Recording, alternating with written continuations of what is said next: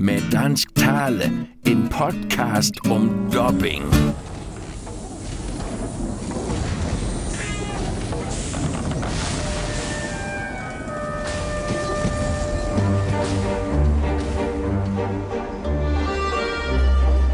Fra tegnefilmmesteren Hayao Miyazaki.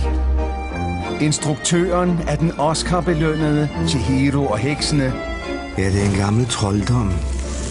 Og en kraftfuld en. Kommer nu den storslåede fortælling om en ung kvinde, der bliver forvandlet af en mystisk forbandelse. Er det det om mig? Om et fortryllet, levende slot. Er det virkelig hans slot? Og om den ene troldmand, der er mægtig nok til at udfri hende. En lykkering, så kommer du godt hjem igen. Kamerafilm præsenterer en Studio Ghibli-produktion af en Hayao Miyazaki-film. Så starter vi. Følg med på en rejse til fantastiske nye verdener. Væk på mig i fremtiden! Ombord på det levende slot.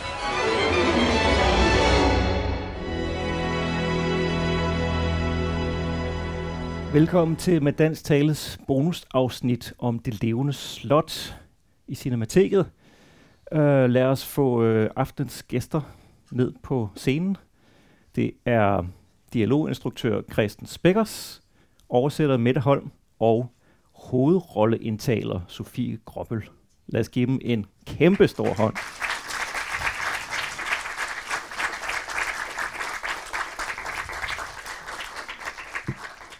Tak for jeres flotte arbejde og, og samarbejde, som er noget af det, vi skal høre om de næste tre kvarter, eller hvor lang tid det nu kommer til at vare. Men allerførst, så vil jeg drage fordel af, at vi har en, der kan japansk. Fordi øh, Jakob Stelman og jeg, vi har drillet hinanden i snart 10 år, fordi vi siger instruktørens navn forskelligt. Jakob insisterer på, at han hedder Miyazaki. Det siger han altid i troldspejlet og i hans live-ting. Jeg har engang hørt en japaner sige Miyazaki, så den har, havde jeg mig ligesom fast ved.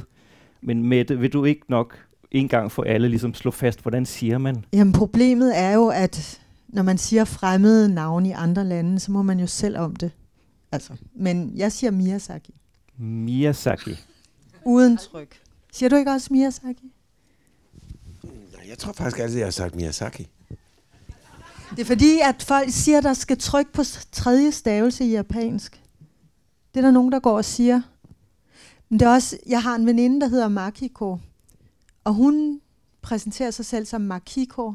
Så siger jeg, hvorfor siger du Makiko? Hedder du ikke Makiko?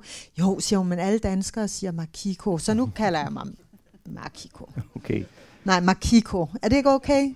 Så Så Miyaz- Altså, altså i- Miyazaki på dansk, men Miyazaki. Miyazaki, Miyazaki på japansk. Det er svært. Men også, jeg hedder jo heller ikke Holmen på japansk. Jeg hedder jo Horumu. Ja. Så er det ikke okay at kalde ham Miyas- Miyazaki? Jo. Eller hvad, Miyasa? Vi, vi ved, hvem vi taler om i hvert fald. Jeg synes, hans fornavn er værre. Ja. Hayao. Hayao. Hayao Miyazaki. Ja. Er det noget med, at de ikke kan udtale to konsonanter op af hinanden, så skal der en vokallyd ind i midten? Nej, det kan man nu godt. Det kan man det er godt. Meget, ja, det er noget rod. Okay. Fordi Rasmus Brandstrup, som arbejder her, han brillerer med at sige uh, sit navn på japansk nogle gange. Det tager en krig. Uh, Rasumasu Burueno Jamen, det er, fordi man har ikke vokaler på japansk. Man har kun én vokal, okay. og det er et mm, nasaleret n. Og så har man fem vokaler. A, I, U, E, O. Derfor kan de heller ikke tale dansk, fordi vi har 28 vokallyde. De kan slet ikke udtale dem. Og så har de kaki, ku, ke, ko, og sa, shi, su, se. Altså, så er det bare stavelser. Så man kan ikke sætte stave... Altså, man har ikke konsonanter alene. Okay. Vi er glade for, at den her film er blevet oversat til dansk. Nå, men de har heller ikke noget L, vel? Og de har heller ikke noget V. Nej. Så de kan ikke sige love. Men det, Det hedder Adobe. Ja. Men Vi kommer nok ind på det med nogle af navnene i filmen, fordi den er jo baseret på en engelsk roman, øh, som også er kommet på dansk. Den hedder Det Magiske Slot af Diana Wynne Jones. Men det må være lavet meget om, ikke? Det vil jeg tro, jo. Jeg har ikke læst bogen, men øh, jeg er sikker på, at Miyazaki har... Øh, En fri fortolkning. Ja, lad os kalde det det. Forfatteren var glad nok for filmen, da hun så den. Um, vi så jo min, øh, min nabo Totoro før jul, hvor Christen, du fortalte om, hvordan du ligesom kom ind i øh, til at lave øh, de danske versioner af Studio Ghiblis film, for det er dig, der har lavet alle dem, der har været vist i biografen herhjemme. Der var så lige øh, øh, nogle øh, forudgående versioner, som blev vist i midten af 90'erne på DR. Min nabo Totoro og Porco Rosso er blevet lavet på dansk før, så hvis nogen af jer har set den, da I var yngre, så er det ikke forkert. De øh, har fandtes. Og det var dem ude på Sun Studio, der lavede de versioner.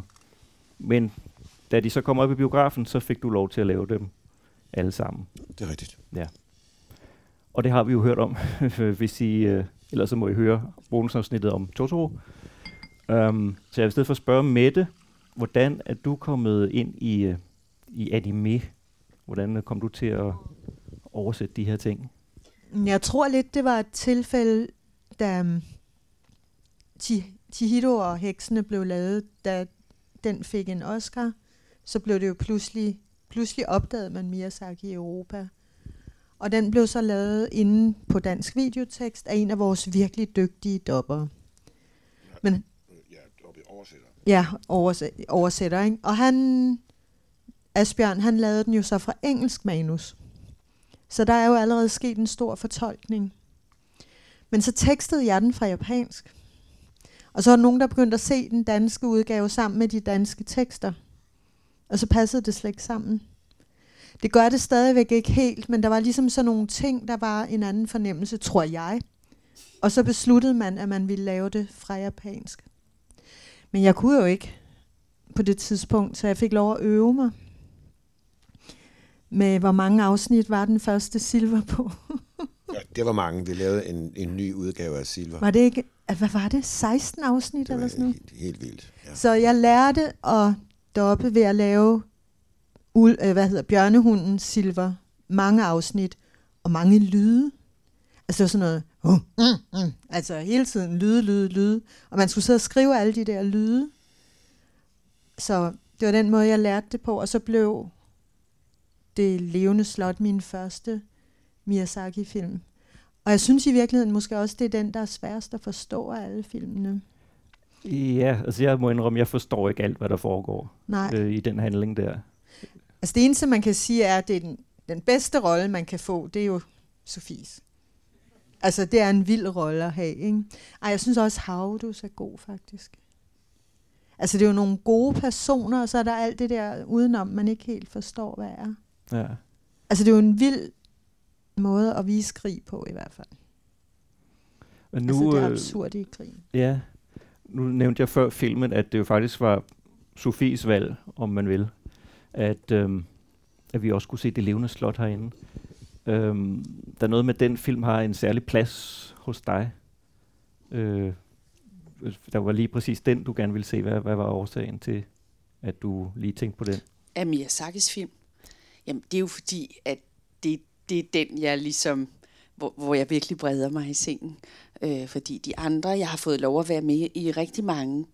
Øh, men, Du har set mor til dem alle sammen. Jo. men jeg, jeg er den mor, der lige sender dem afsted på det store eventyr. Eller, altså, så den her har været, altså ud over, det er jo en, jamen, det er jo en for sindssyg rolle. Og det er, også, det er fantastisk at gense den for mig, fordi jeg er lige fascineret. Og, og jeg vil sige, jamen, hvor skal man starte altså med den rolle? Altså helt teknisk, som skuespiller er det jo en fantastisk udfordring, fordi man har en rolle, der spænder fra altså aldersmæssigt, hvad er hun pur ung, øh, 18-årig eller et eller andet pige i starten, til olding, til noget midt imellem, til, altså den er fuldstændig en flydende beskrivelse af et menneske, som i virkeligheden, det synes jeg også er interessant, fordi jeg er med på, at den er svær at forstå. Jeg, kan, jeg forstår den heller ikke. Men men jeg forstår en sandhed fra den. Altså, jeg bliver så ramt af, at øh, jeg forstår heller ikke livet. Men der er, et der er en fantastisk beskrivelse af, hvad det vil sige at være menneske. Det er jo sådan, det er, på en måde. Og, og, og øh, altså det her med de flydende aldre, og hvem er man? Og, Ja, og helt, personligheden, fordi hun bliver jo så stærk det, det, det jeg også synes er fantastisk. Altså hun er jo i virkeligheden skræmt. Det her er jo før MeToo også. Ikke for at lave et kæmpe kapitel om det. Men den har så mange lag, den her film. Jeg læste faktisk, at, øh, at Miyazaki havde øh, øh fået lyst til at lave den efter invasionen i Irak. Fordi han er erklæret pacifist. Og simpelthen besluttede sig for at lave en film om krig og fred. Altså det er jo det store tema, men det er jo, det er jo for vildt, hvor mange temaer, der er inkluderet i den her fortælling. Og den her pige, Sofie, som starter med at være det her virkelig øh, indtør, eller hvad skal man sige, vissen, altså hun er jo slet ikke sin alder. Hun, er jo, hun, er jo, hun virker helt øh, uden lyst og uden mod og uden, hun er pligt og, og, og ansvar og, og sådan glædesløs, og hun er skræmt. Og hendes, altså hun er skræmt over mænd. Mænd er troende, og, og så bliver hun øh, tryllet om til den her olding. Og efter hun er kommet sig over chokket, så er det ret fantastisk, hvor hurtigt hun på en eller anden måde bliver fremkaldt som sig selv. Hun bliver jo ekstrem øh, kæk og tager alle de her vanvittige strabasser og udfordringer og smerter i kroppen og alt det, hun ikke kan med, med sådan et højt humør og sådan et mod. Så på en måde bliver hun mere sig selv. Ej, det, det er komplekst. Det, det er meget komplekst. Men rent teknisk, nu skal jeg nok lade være med at tale så meget, så var det bare sådan helt fantastisk øh, at få en rolle, der stemmemæssigt er så ekstremt udfordrende. Øh, jeg, jeg, jeg blev så opslugt af den, som, og jeg bliver stadig, når jeg ser den, som slet ikke giver mening. Altså, det er jo helt, altså, det, er jo- det er jo helt, det er jo ikke, jeg har jo bare lagt stemme på en tegnefilm, men altså, jeg, jeg, jeg følte mig så meget inde i Sofie, at øh, jeg stod inde i boksen bag glasruden, hvor Christen du sad udenfor, og kunne jo godt fornemme, hvordan jeg nogle gange helt kropsligt gik i olding for at kunne leve mig ind i den her i den her fantastiske kvinde. Ja, altså der er jo på mange af de andre sprog, der er det jo to forskellige skuespillere, der, der har delt rollen op mellem den unge og den, og den ældre, øh, blandt andet i den engelske version. Og hvad er i den originale? Det er, det er vist også den samme i den originale. Det er det, fordi det Ja. var det, vi spurgte om i Det sin stod tid. som den samme i Ja, hvert fald. ja. Og derfor så besluttede vi, at det skulle vi også. Ja. Og vi var lidt længere med at overtale dig jo, men, øh, ja, men, men da vi så prøvede lidt af på begge dele, inden vi gik i gang, så gik det jo fantastisk. Hvorfor, hvordan kunne du lige til at det er tænke fordi, på uh, øh, Sofie? Sofie synes, hun er mere en gammel kone end en ung pige. Jo- Du har, du er citeret for et sted at sige, at du identificerede dig meget med Sofie, som jo også hedder det samme som dig. Øh, i det der med at være, være ung og gammel på samme tid. Helt sygt. Altså, men jeg kan slet ikke redegøre. Altså for hvorfor jeg. Men jeg kan jo så se, at jeg er jo ikke den eneste. Og det er jo noget af det, jeg synes er så fascinerende ved den her fortælling. At man kan blive ved med at se den. Og fascinationen er lige stærk. Men det er jo ikke fordi, og det er jo også det, jeg synes er styrken ved, i øvrigt ved alle Miyazakis film, at, øh, at, at man, når, man, man når til et, et og, og næsten som Sofie i filmen, der kaster sig ud i, i frit fald, øhm, at man på et tidspunkt må overgive sig til, det kan godt være, at jeg ikke kan forstå det hele rationelt, men jeg kan forstå det med hjertet fra nu at blive i filmens tema. Altså, øh, det det er der, den resonerer. Jeg synes, det gode billede er der til sidst, hvor døren er sort, og den verden, du går ned i, og du aner ikke, hvad det er, men du gør det, og du har mod til at springe ud i. Hvad, altså, der, det er det billede, jeg synes, den her film giver, med et spørgsmål om, at jamen, hvis ikke du tør gøre noget med dit liv, og tør tage nogle chancer og springe ud i et eller andet, så får du sgu ikke ret meget tilbage. Og her gør hun jo det hele for at få det hele. Ja, og det handler også om at blive sig selv. Altså at blive, hvem, hvem er man egentlig? Altså, hvem, hvem, de skal jo begge to, både Havdu og Sofie, skal jo se hinanden på en eller anden måde, som dem de er, helt ned i det aller dyb, i den dybeste grund, og den bliver jo også næsten på et tidspunkt øh, øh, meget sådan psykoanalytisk, og vi skal tilbage til hans barndom for at forstå, hvorfor er det, han har den her mørke, mørke side. Og hun skal på en eller anden måde elske ham for det også, og åh, det er spændende, ikke? Ja, og alle, alle figurerne rummer jo mange forskellige øh, øh, nuancer, hvor man tænker i en, i en anden type film, en amerikansk film, for nu at sige det. Øh, ville der ikke have været plads til, at Havlu både kunne være en sej trold, men også totalt forfængelig og barnlig, når, når han bliver forsmået af, af, en, af en kvinde, for eksempel. Og, og ødeheksen, som jo også altså, tager nogle vilde sving undervejs. Men kan du sige ja. noget om det? Nå, men det er nemlig også sjovt, det der med, at i Japan er det okay, at mænd er kvindelige. Altså det har man jo haft tradition helt tilbage fra, da man begyndte med kabuki-teateret, der blev det forbudt at have kvinder på scenen, fordi så spillede mændene bare kvinder. Så det er meget almindeligt at have de der meget feminine mænd. Og det er det, den også altså, leger med, ikke? Altså det er sådan naturligt i Japan. Ja.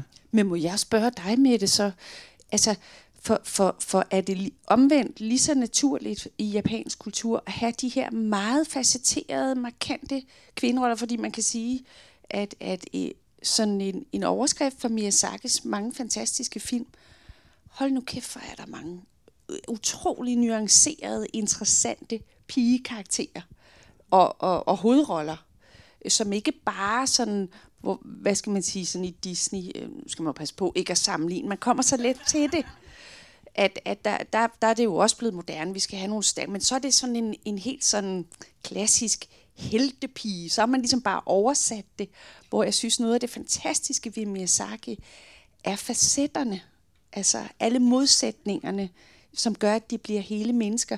Men, men er, det, er der også tradition i Japan for de her meget sådan øhm, markante kvinderoller?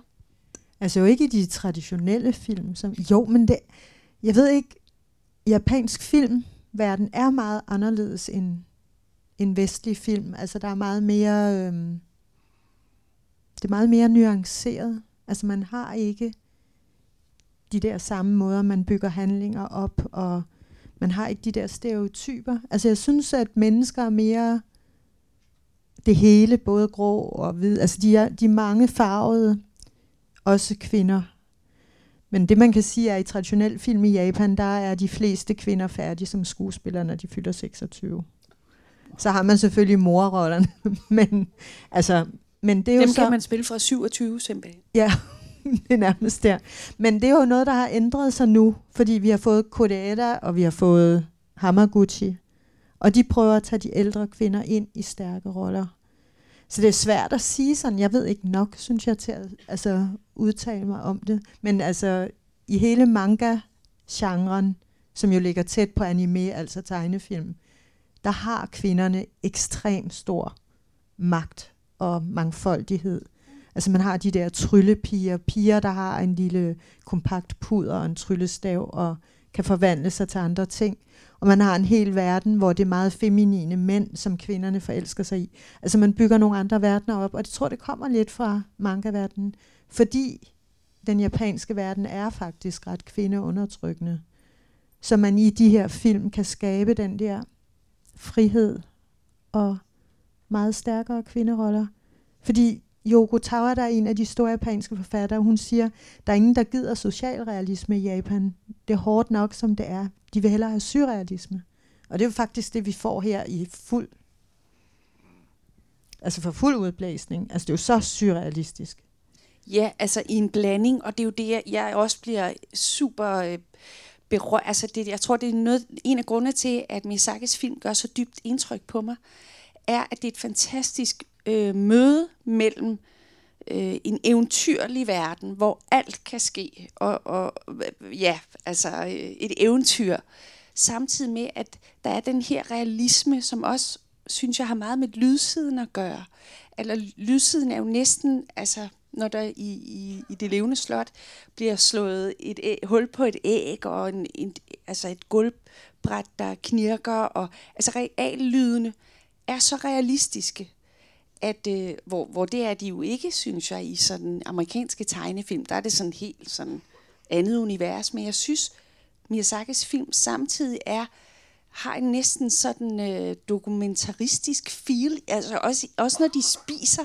Der er jo mange, næsten alle filmene, synes jeg, er der nogle fantastiske scener med helt konkret mad.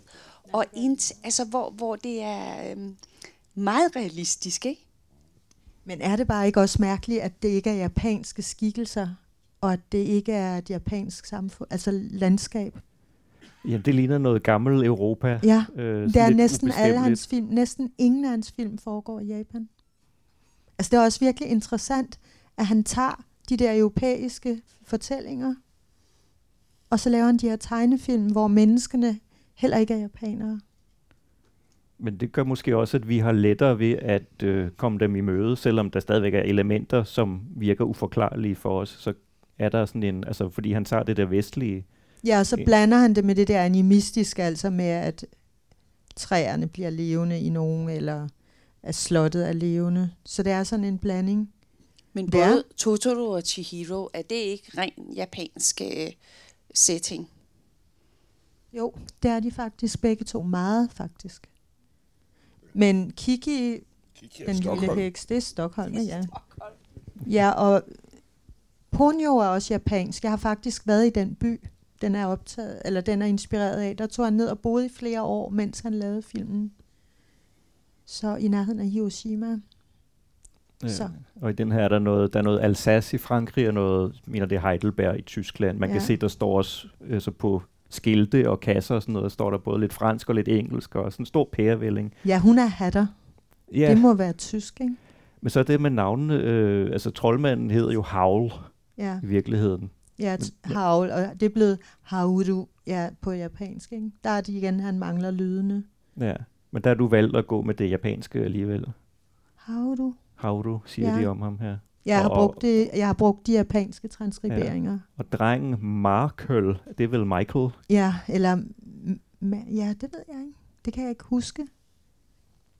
Jeg har gået helt... Altså, jeg synes, det var sjovest at bruge de japanske Ja. navne helt. Jeg, jeg ringede til Mette mange gange under indspillingerne, når vi var i tvivl om, hvordan udtalen lå og sådan noget. Så der, hendes nummer var jo bare øh, kodet ind på telefonen, så vi kunne, så vi kunne se, i stedet for at lave noget forkert, eller skulle til at lave det om, så var det jo noget nemmere at ringe til Mette med det samme. Ikke? Men det var jo også i filmen, Ja, men nogle gange så er det, det, det er lidt svært at få den ja, man, at høre det. udtale faktisk. for dansket alligevel, så, så er det bedre at høre det fra dig, inden det så kommer i studiet, ikke? Man skal også tænke på, at det er 18 år siden, vi lavede den. Faktisk. Markel, han sidder lige derovre. Ja. Han, han var, Nej, ja, er det rigtigt? han, han var, hvad var du, ni år dengang? Ja. Var det ikke en kæmpe oplevelse?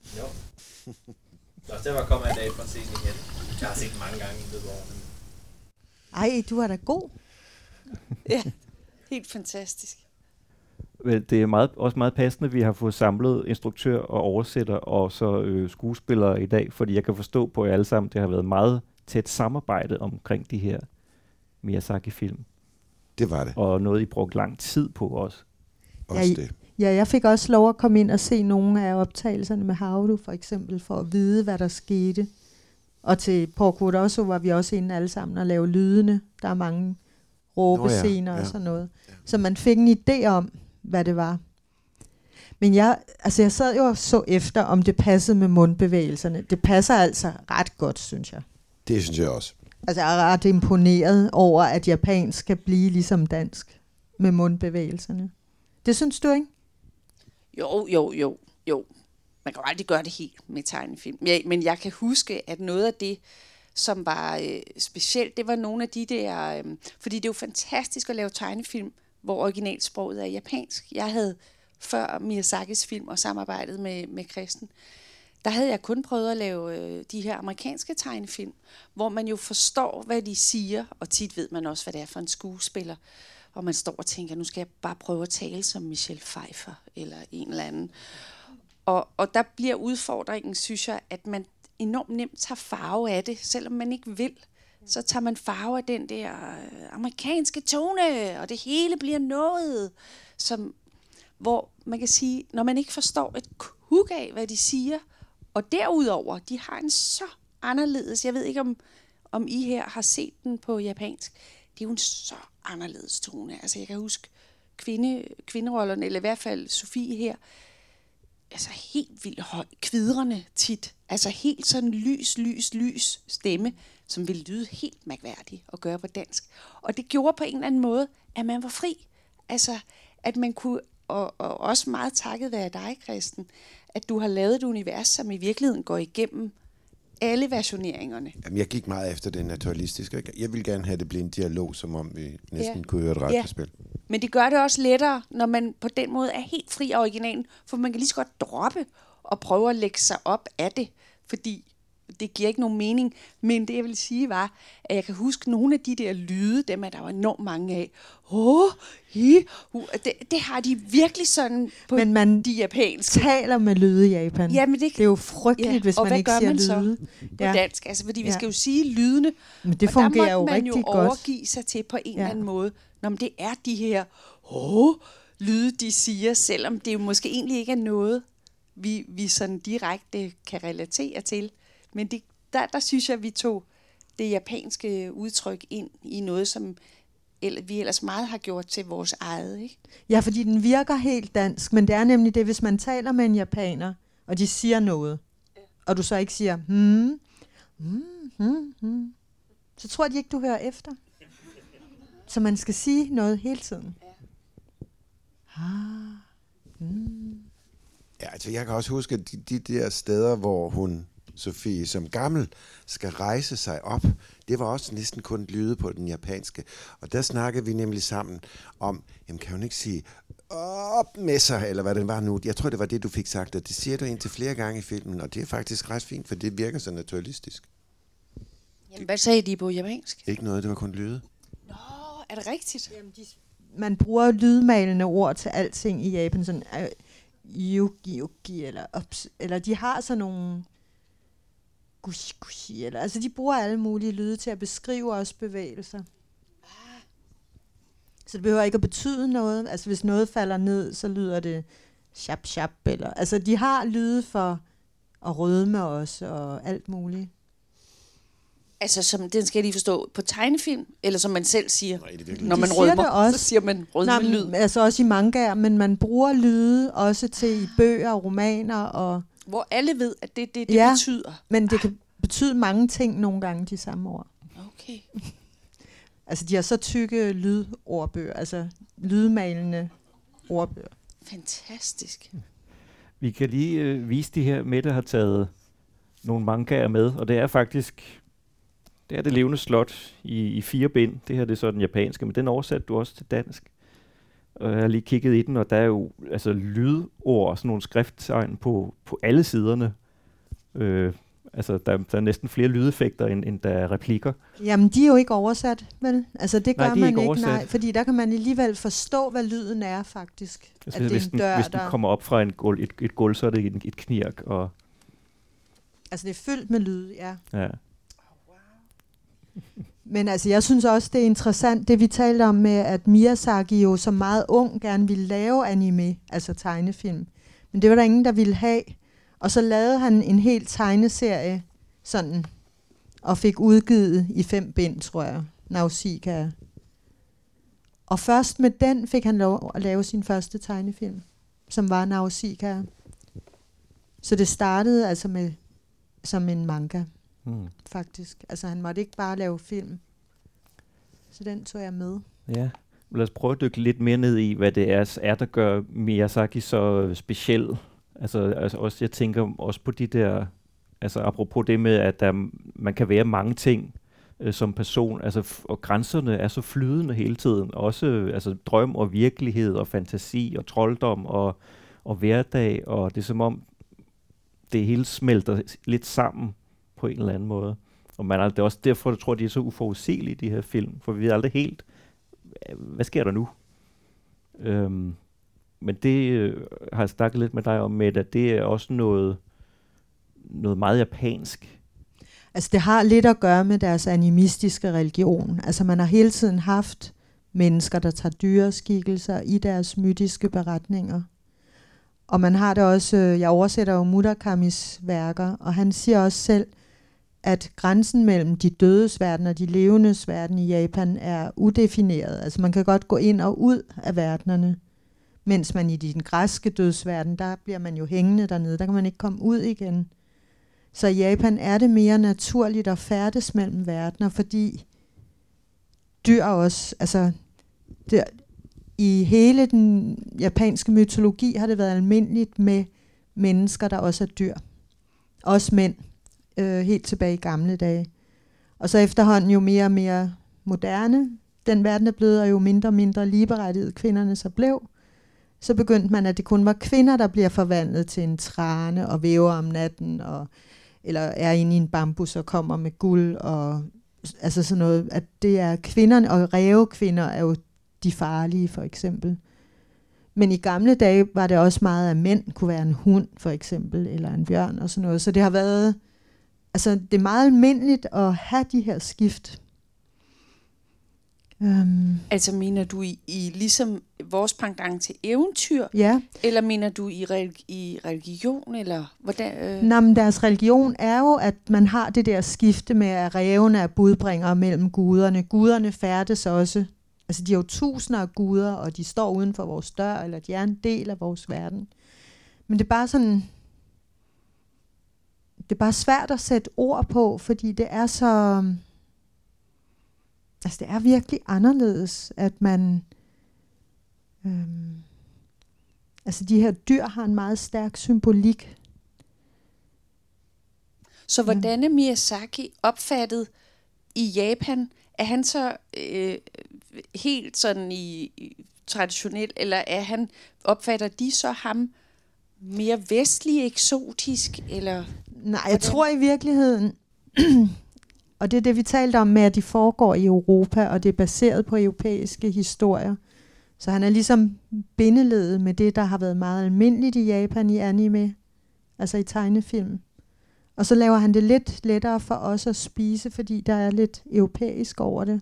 Men jeg synes, der er alle de, altså de andre tegnefilm, som for eksempel Naruto, jeg ved ikke, om I har set den, nogle af jer. Altså, den er jo lige så fantastisk med forvandlinger. Altså, det er meget almindeligt, men det er jo ligesom Superman og sådan noget. Altså, det har, alle mennesker har det jo. Jeg tror bare, det tager nogle andre skikkelser, altså, fordi Miyazaki er så ekstremt fantasifuld.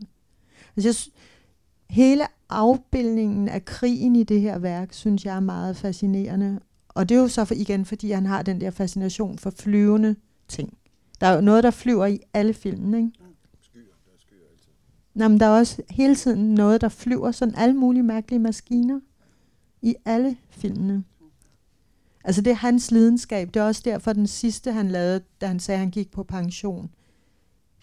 Det var jo også ja. om at flyve faktisk, om det første, altså om de første krigsflyvere. Ja, når vinden rejser sig. Ja, Ja, det var ja, det er jo tredje eller fjerde gang, han gik på pension. Nu er han Ja. jo aktiv igen. han har lovet ikke at sige, at han går på pension nu. Ja. Men altså, det tager seks år at lave sådan en film, ikke? Ja, øh, altså, jeg tror meget af tiden er simpelthen Miyazaki, der sidder og river sig i håret over storyboardet.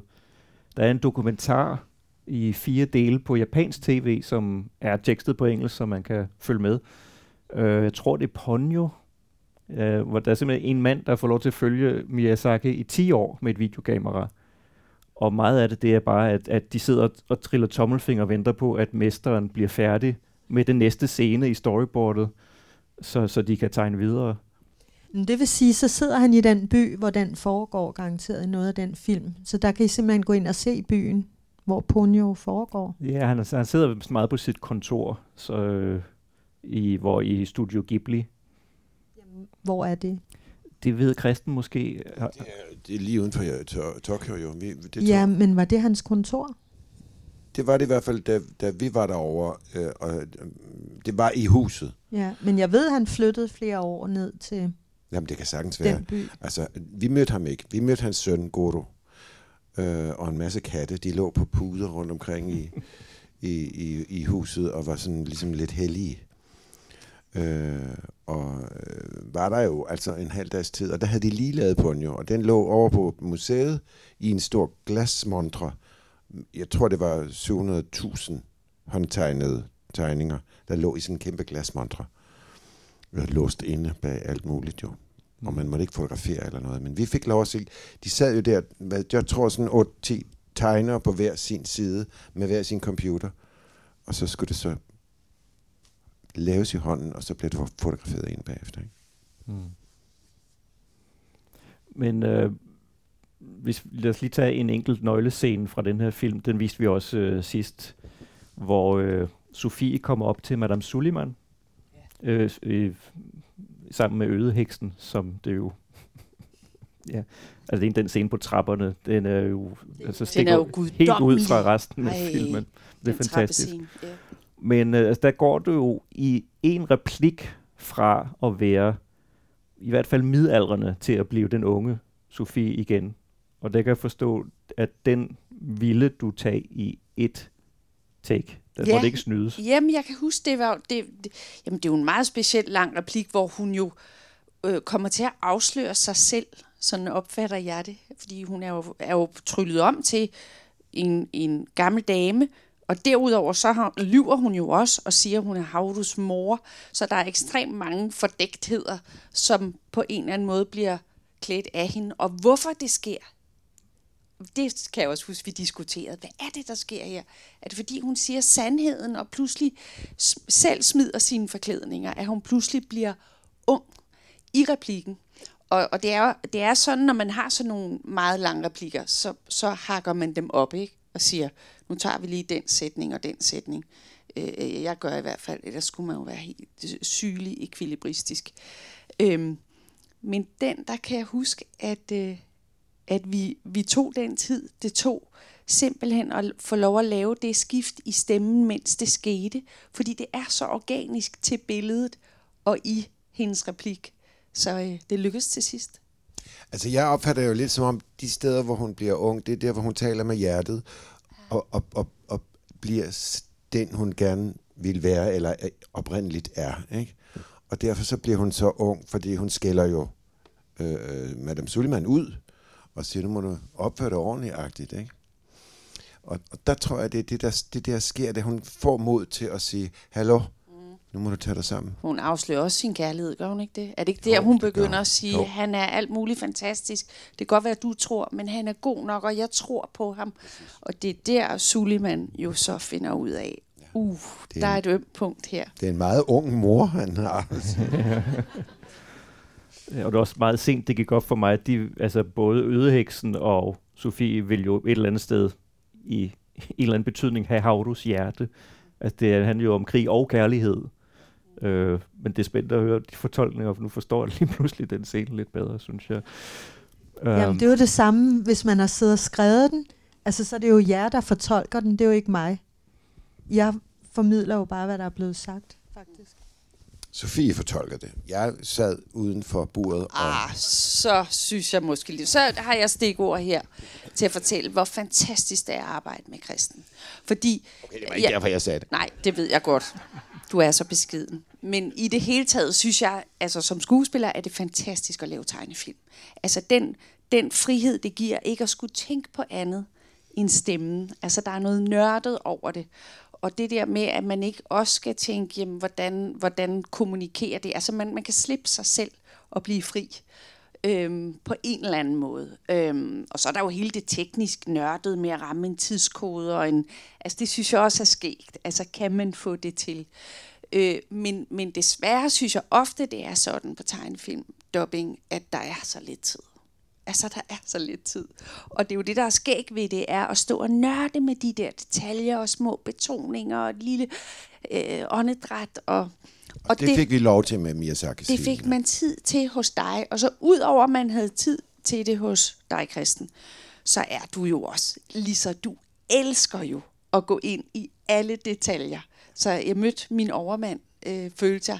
Og, man fik, og du kan også være Jeg har nu hørt kontant. det omvendte.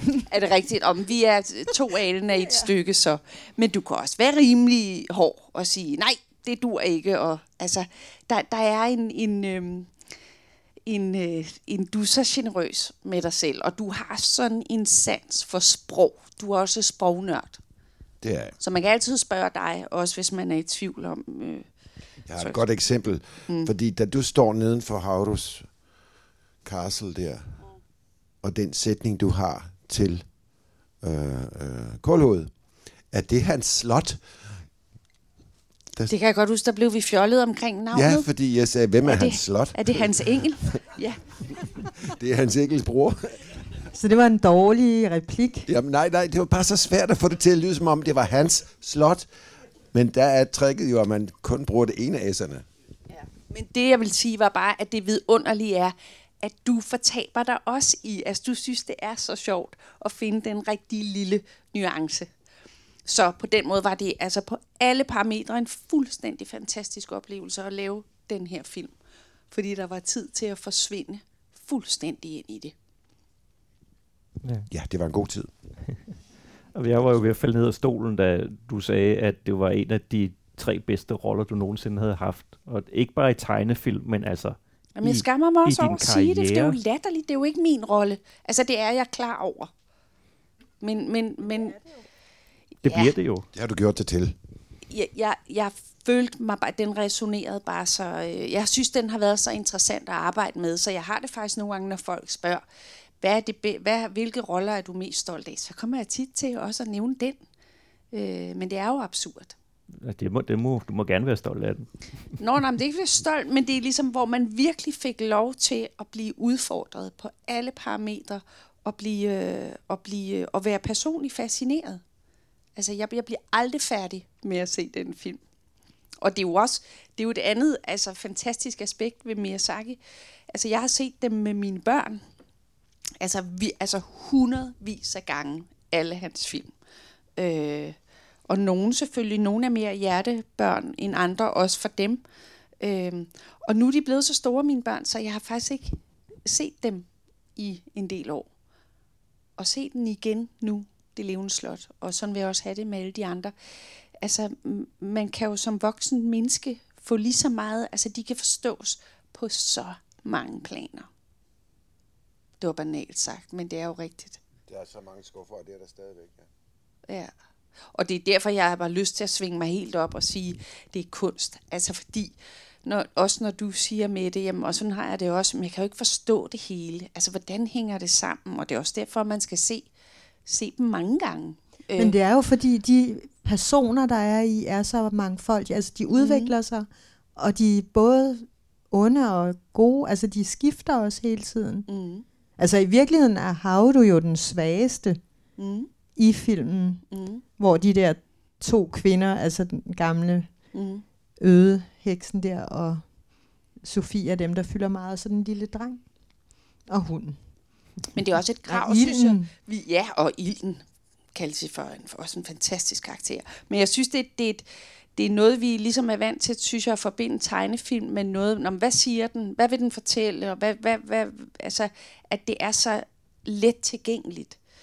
At det at møde, du vil, man vil jo aldrig gå hen og se et fantastisk maleri og sige, hvad siger det? Og det skal sige det samme til os alle sammen.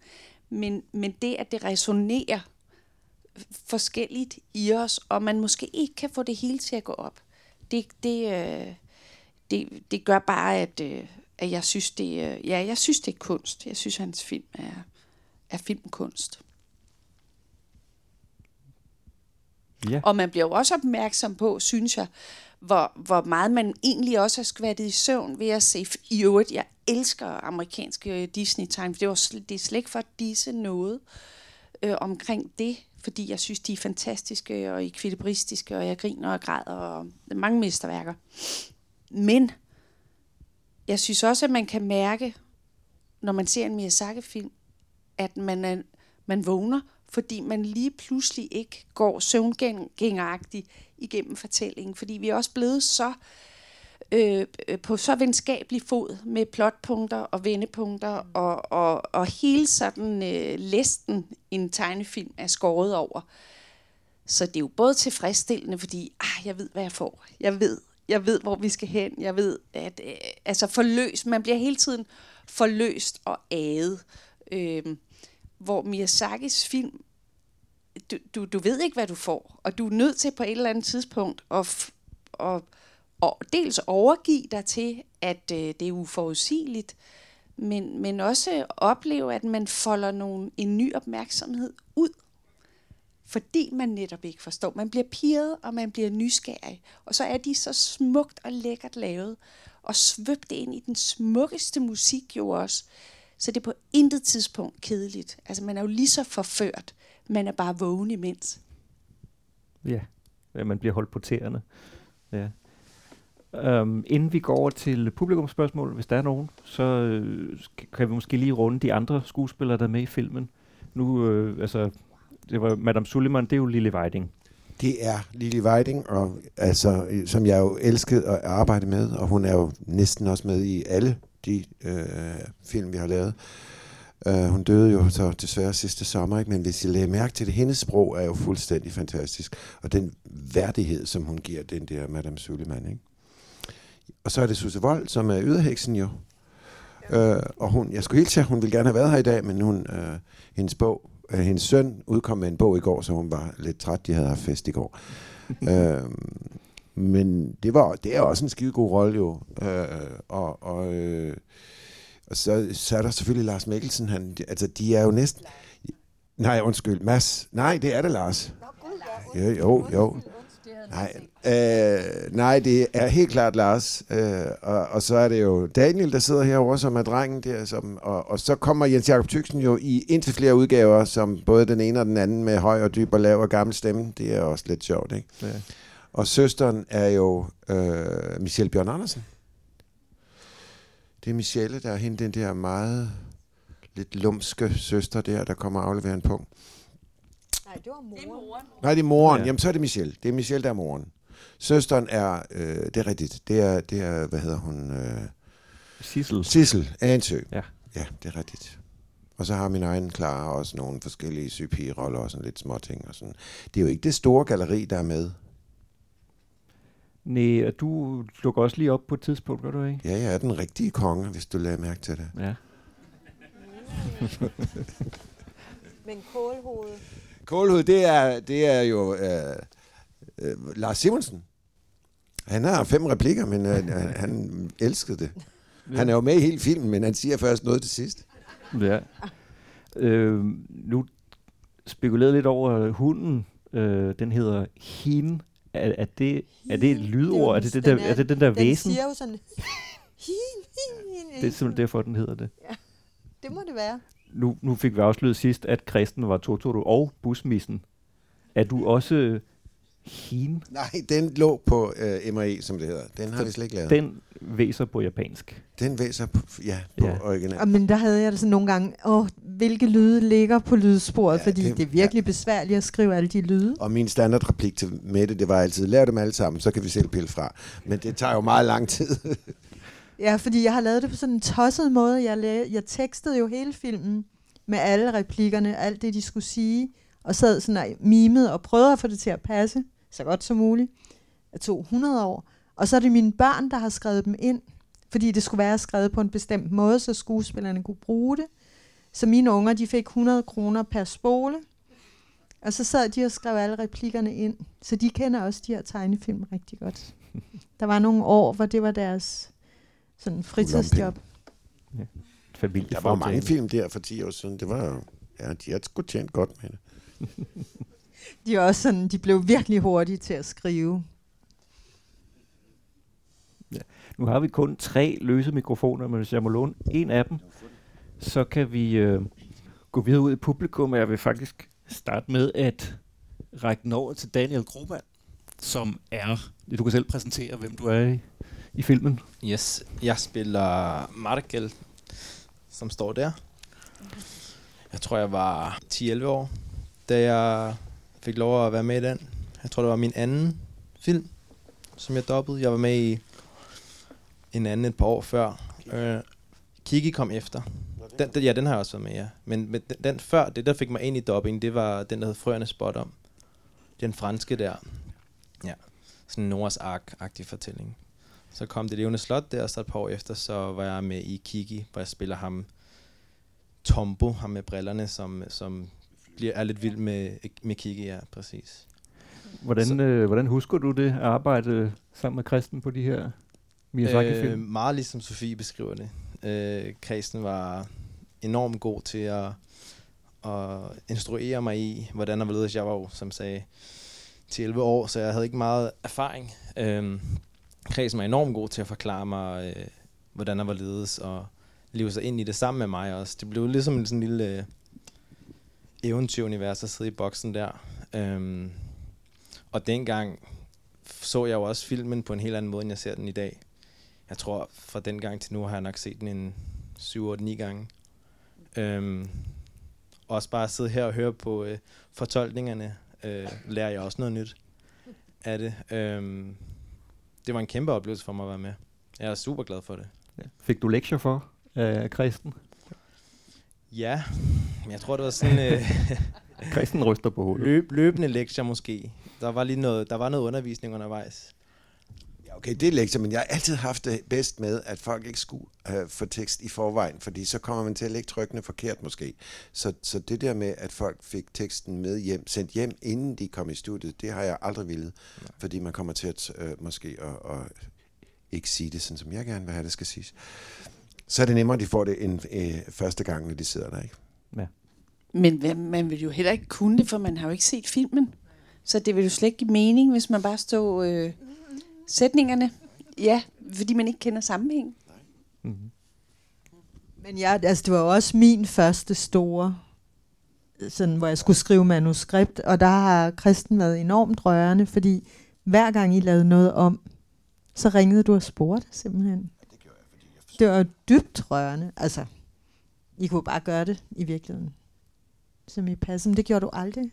Jamen, det kunne vi jo heller ikke, fordi hvis, jeg nu havde, det, altså, hvis vi nu havde fortolket det helt forkert, så var, det jo, så var jeg nødt til at spørge, hvis der var et andet ord, jeg synes, der passede bedre i mundbevægelserne. Så det var derfor. Ja. Ja, er der nogen, der har lyst til at spørge vores panel om noget? Der er en, der er to. Øh, I kan bare lade øh, mikrofonen passere. Øhm, jeg kom til at tænke på, der er jo en hel masse små baggrundsreplikker, hvilket der jo typisk er i film. Øh, men jeg har bare ikke... Jeg tror, det er første gang, lyden har været god nok til at rent faktisk kunne høre, hvad der blev sagt. Og så kom jeg tænke, til at tænke på, hvordan processen er med det. Er det også meget direkte, hvor I går efter at være det samme, eller er der lidt mere frispil i sådan at oversætte det til dansk? Jamen, det er det, vi kalder voila, jo, øh, sådan i, i, i, i, i tegnfilmsprog. Og, og det er sådan noget baggrund, så det var faktisk lidt det, Mette talte om før. Fordi den der scene, hvor, hvor de kommer mm, ind fra øh, efter et stort slag med det der skib, og alle de der øh, øh, sømænd, de springer i vandet, og der også bliver smidt flyveblade ud. Ikke? Det, det, det skulle vi faktisk lave rigtig meget på dansk. Og der er tricket, at man siger, jamen, jeg, jeg indkalder tre eller fire. Nu er jeg jo et sted, hvor der også er et stort oversætterbureau, øh, øh, som hedder Dansk Videotekst, og der sidder jo, eller det gjorde det i hvert fald i gamle dage, der sad øh, en masse mennesker. Så vi lavede sådan en fest, og så fik de et, et glas vin eller et eller andet bagefter, hvis det så var sidst på eftermiddagen på en fredag for eksempel. Ikke? Og så hævde vi folk ind, og så stod jeg ude og tegnede og fortalte, de kunne ikke have øh, øh, høretelefoner på alle sammen, dem var der kun to, der havde. Men de to, der så havde bøffer på inde i studiet, de gav så ordrene videre til de andre. Og, og der fik de hver især måske et eller to stikord, som de så skulle som de så skulle sige undervejs. Ikke? Og typisk så bliver det jo alt for meget første gang, ikke? men så må man jo sørge for at få det dirigeret. Så ja, øh, i den her film er der faktisk pænt meget dansk baggrundssnak, i hvert fald i de der byscener. Ikke? Mm. Og det skulle jeg da helt sige, at Jens Jakob Tyksen er mester i. Han kan jo altså øh, 8-10 versioner af den samme person, og så, og så lyder det pludselig, som om der er mange jo. Så er der et spørgsmål i rækken bagved, og mikrofonen rejser. Så hvor lang tid tager det øh, at lave sådan en, en dubbing, altså fra start af, at her er en film og et manuskript til helt til ende, og nu har vi lagt den sidste baggrundskarakter og hovedrollen og alt det her? Altså, jeg brugte et par uger på sådan et manuskript i hvert fald. Det gjorde jeg. brugt lang tid. Måske tre uger, faktisk. Ja, Altså, det var jo dengang, der var dejlig god tid til at få lov til at lave de her ting. Og der var budget til det. Dengang fik vi det ordentligt betalt, vil jeg sige. Øh, jeg tror, jeg havde Sofie i studiet. Nej, jeg, jeg vil ikke sætte hat på, men det var dejligt mange gange, og jeg elskede det, og, og øh, vi nørdede med tingene. Det gjorde vi. Og, og det var der tid til øh, Også fordi vi ville, at det her produkt skulle være godt, ikke? Men lad os sige, at, at vi samlet brugte, øh, Mette brugte tre uger, og så brugte jeg vel fem eller seks, ikke? Men så skal det mixes bagefter, og jeg skal jo også sige, at vi har en fantastisk mixer på de her Miyazaki-film. Det er Alex Pavlovich, som jo i dag er på Danmarks Radio og mixer alle de der, øh, med Lars i øvrigt, øh, historien om Danmark og nu også om Grønland. Og han er en fantastisk mixer. Og han var med mig i Stockholm, øh, hvor det var billigst at, at, at mixe de der store biograffilm. Jamen altså fem uger, men der er jo mange mennesker på i de fem uger. Der er jo både en tekniker og dig og, Og alle skuespillerne. og alle skuespillerne. Men samlet, altså vi fik den som regel et par måneder før den skulle have filmpremiere. Tror jeg. To og en halv måned, ja. Så vil jeg også godt spørge, øh, Disney er jo kendt for, at de har sådan en standard med, så der skal skuespillerne godkendes for, om de lyder rigtigt, og hvordan de udtrykker der. Altså, altså der skal de godkendes til at være Mickey Mouse, Anders Sand og så videre. Så kan der kun være en. Skal I i gang med, med samme proces for sådan nogen som Hayao Miyazaki-film? Det skulle vi med Chihiro og heksene, som jeg jo også fik lov til at lave. Men den blev de så glade for, at, at jeg fik fuldstændig frie hænder i, i hele resten af både bagkataloget og de nye film, der kom. Så nej, jeg har aldrig skulle aflevere stemmeprøve. Jeg har selv, hvor jeg var i tvivl, så har jeg haft folk inden og sagt, jeg er nødt til at have en stemmeprøve. Det gjorde jeg så ikke med Sofie, fordi jeg vidste da godt, hun kunne. Men, men, men der var jo nogen, der er jo nogen karakterer, i, og heller ikke i den her film, fordi det var sådan, det var, det var ret oplagt med de, øh, det cast, der ligger her. Ikke? Men der var nogle af de andre film, jeg- hvor kamerafilm, som jo er dem, der har importeret alle de her Miyazaki-film, de bad for eksempel om, om nogle stemmeprøver på Kiki, altså på, på pigen, ikke? Og det fik de. Men det var ikke noget, der skulle til Japan. Tak. Må jeg spørge om noget, der falder mig ind? Det, på, på alle de amerikanske film, så er der jo altid et titelnummer, og det er der jo også på Miyazakis film. Det ender altid med sådan en, eller starter, men ender altid med en regulær sang, synes jeg, eller ofte. Har man nogensinde diskuteret, at så skal der også en dansk sanger ind? Det, det vil jo føles helt forkert, Det fik ikke lov.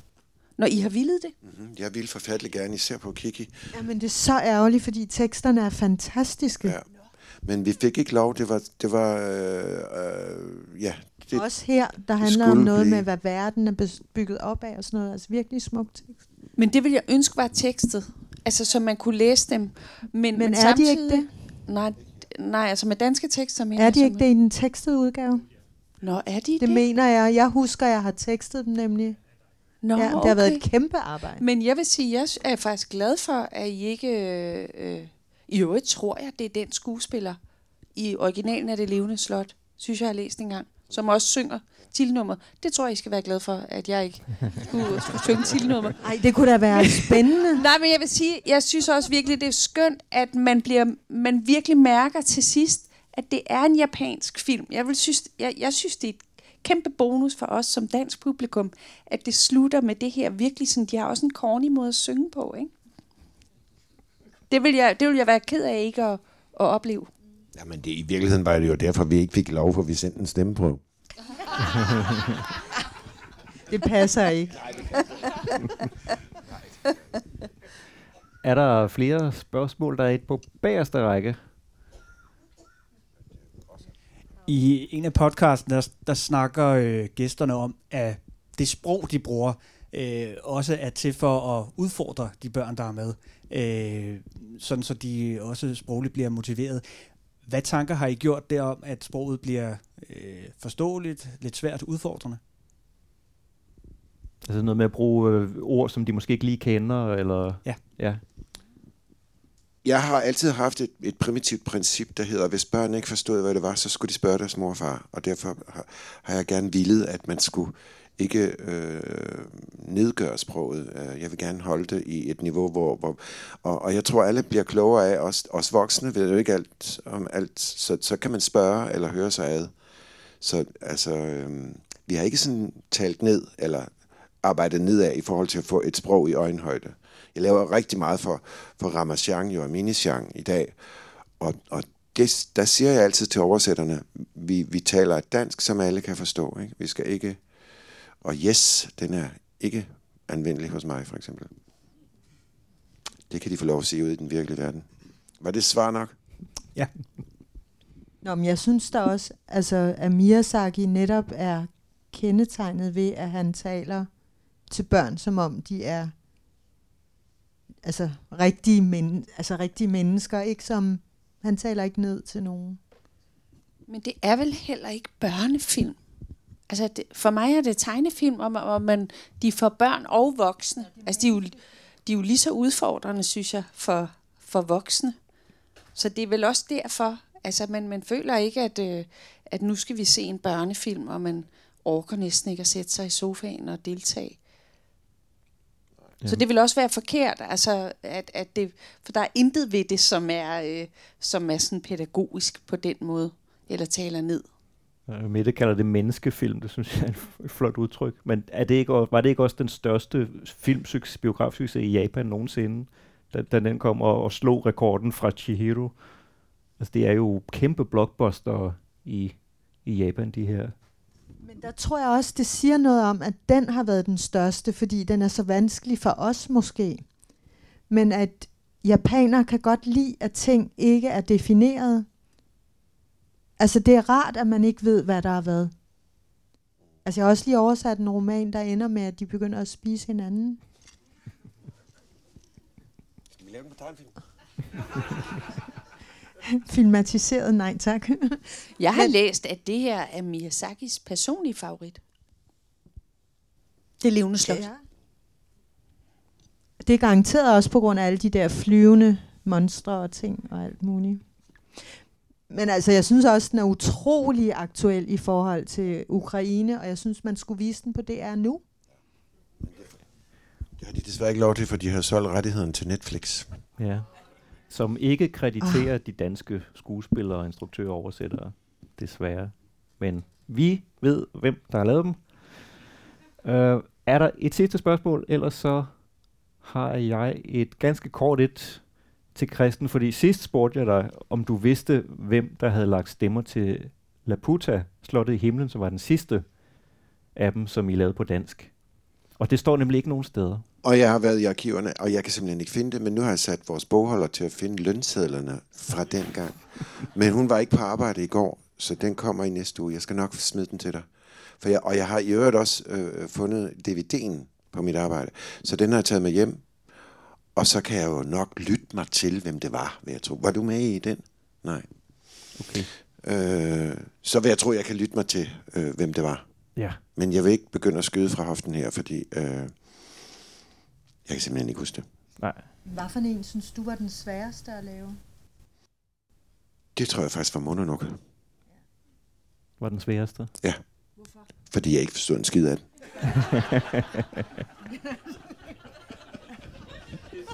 Men det er faktisk en af dem, jeg virkelig godt kan lide. Men det tror jeg, det er fordi, den, altså den, det var den første, jeg bare sådan så på japansk, efter jeg havde set Nausicaa.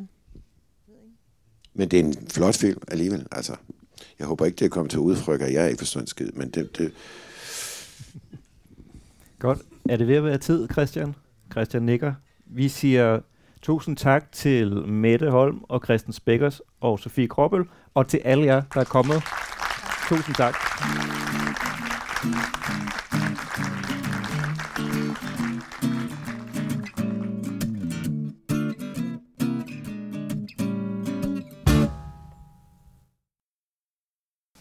et øjeblik. Nu forstår jeg pludselig, hvorfor Havdo ikke vil komme herop. Har underligt. De tvinger gamle koner til at kravle op ad stejle trapper og føre dem ind i mærkelige rum. Det minder om en fælde. De siger, at Havdu ikke har noget hjerte. Og der er ingen tvivl om, at han er forkælet, selvoptaget og svær at forstå. Men han er skam god nok. Han vil bare leve i fred. Havru kommer ikke, og han bliver ikke til et monster. Jeg kender ham, og jeg ved, at han selv kan bekæmpe sin dæmon. Det er jeg helt sikker på.